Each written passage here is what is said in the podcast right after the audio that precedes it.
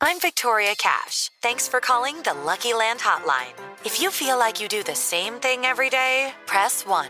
If you're ready to have some serious fun for the chance to redeem some serious prizes, press 2. We heard you loud and clear. So go to LuckyLandSlots.com right now and play over 100 social casino-style games for free. Get lucky today at LuckyLandSlots.com. Available to players in the U.S., excluding Washington and Michigan. No purchase necessary. VGW Group. Void prohibited by law. 18 plus. Terms and conditions apply. Ciudadanos informados, informando. Este es el podcast de Iñaki Manero, 88.9 Noticias. Información que sirve. Tráfico y clima cada 15 minutos.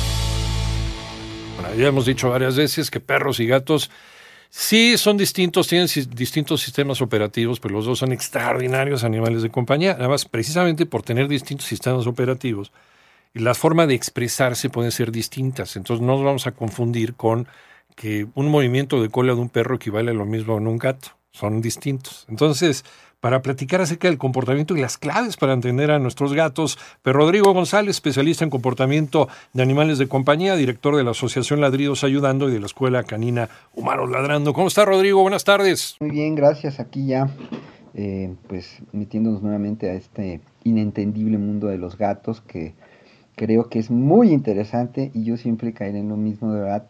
Aprendamos a ser gatos, a ser como ellos, a a vivir de esa manera, este, pues liberada, eh, simple y gandalla, ¿no? Porque son gandallas, pero a poco nosotros no.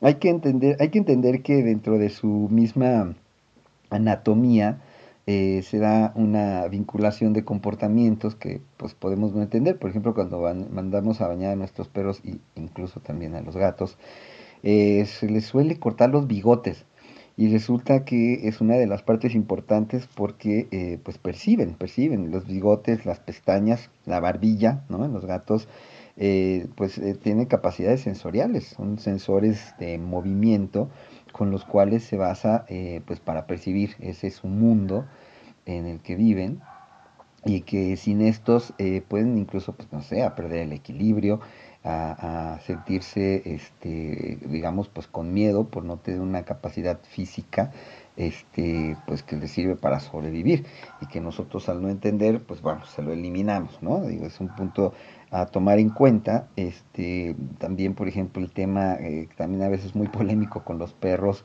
y que vale la pena entender con los gatos sobre los colores que perciben.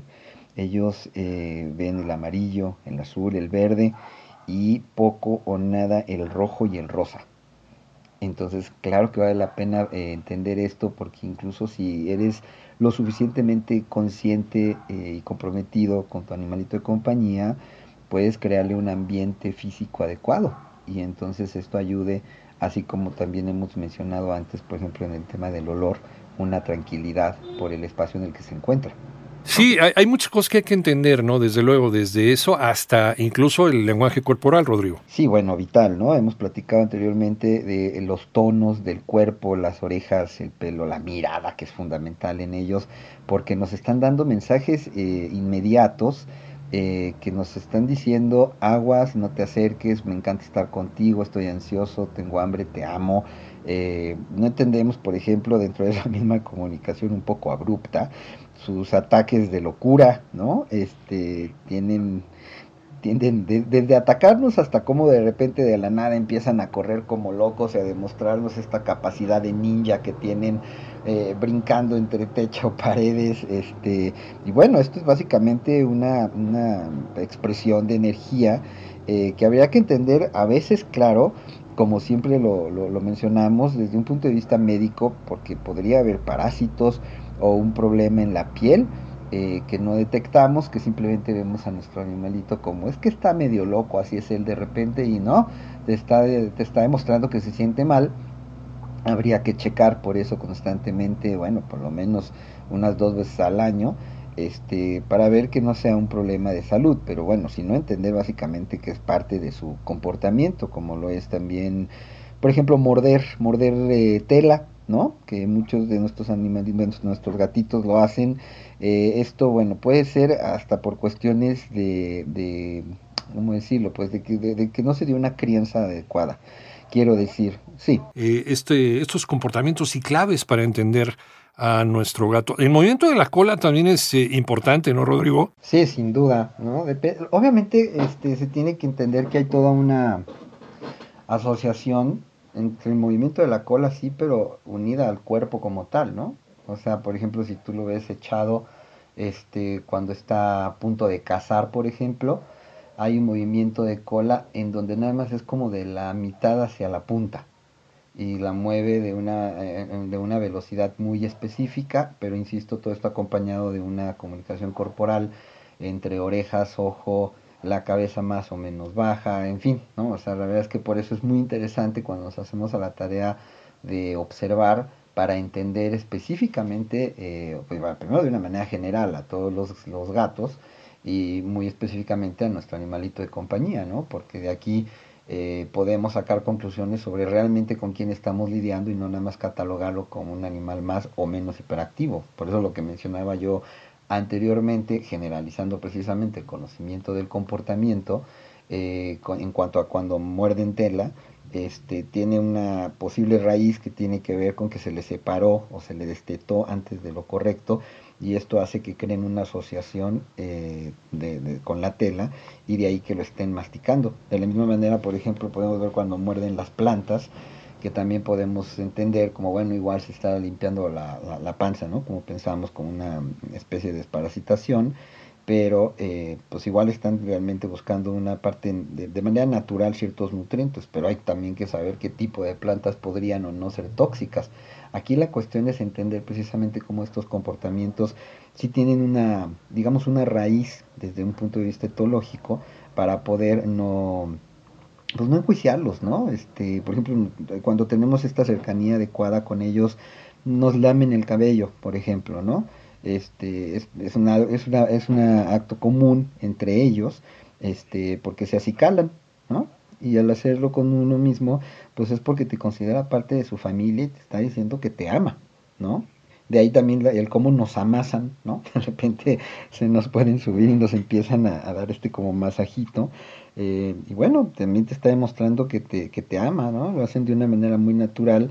Eh, en, las, en, en, las personas, por ejemplo, este, bueno, se da entre nosotros, es lo que quiero decir, eh, a veces también ya de una manera consciente según con quien lo estamos haciendo, ¿no?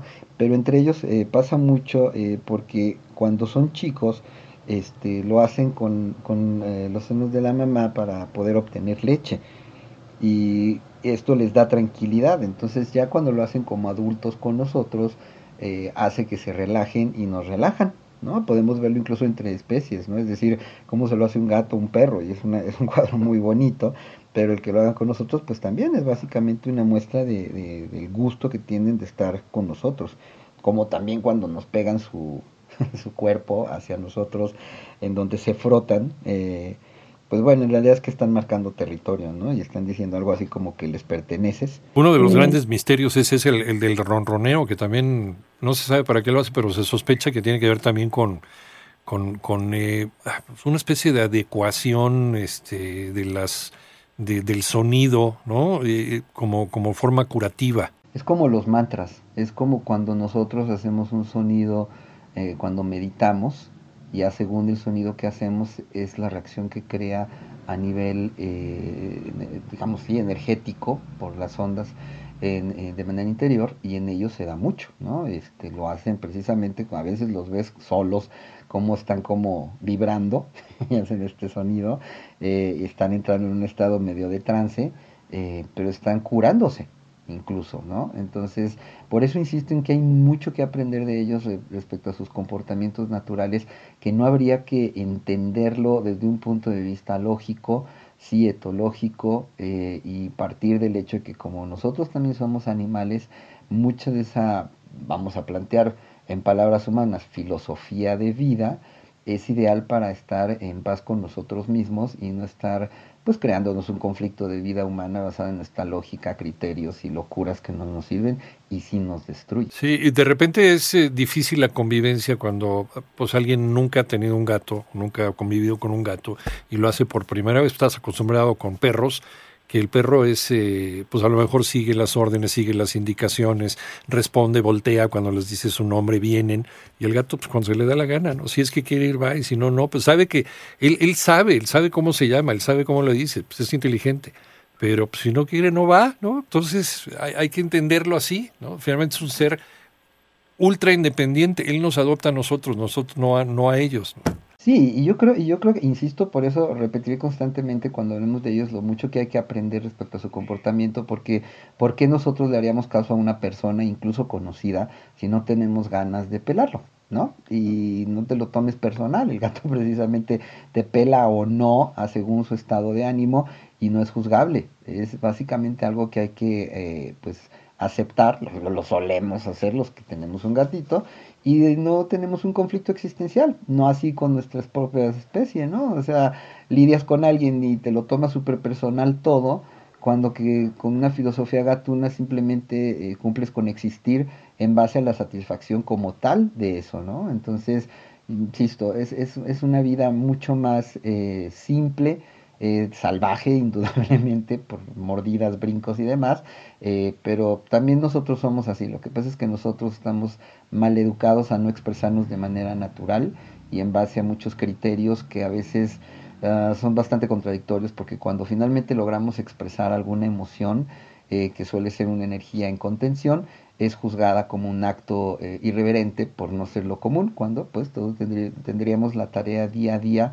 de mostrarlos tal cual como animales que somos y ya según la personalidad y el contexto en el que nos encontremos para funcionar de manera social. Pero Rodrigo González, ¿dónde te encontramos? Estoy en YouTube como Perrisección 2 y en eh, Instagram y Facebook como Ladridos Ayudando y Humanos Ladrando.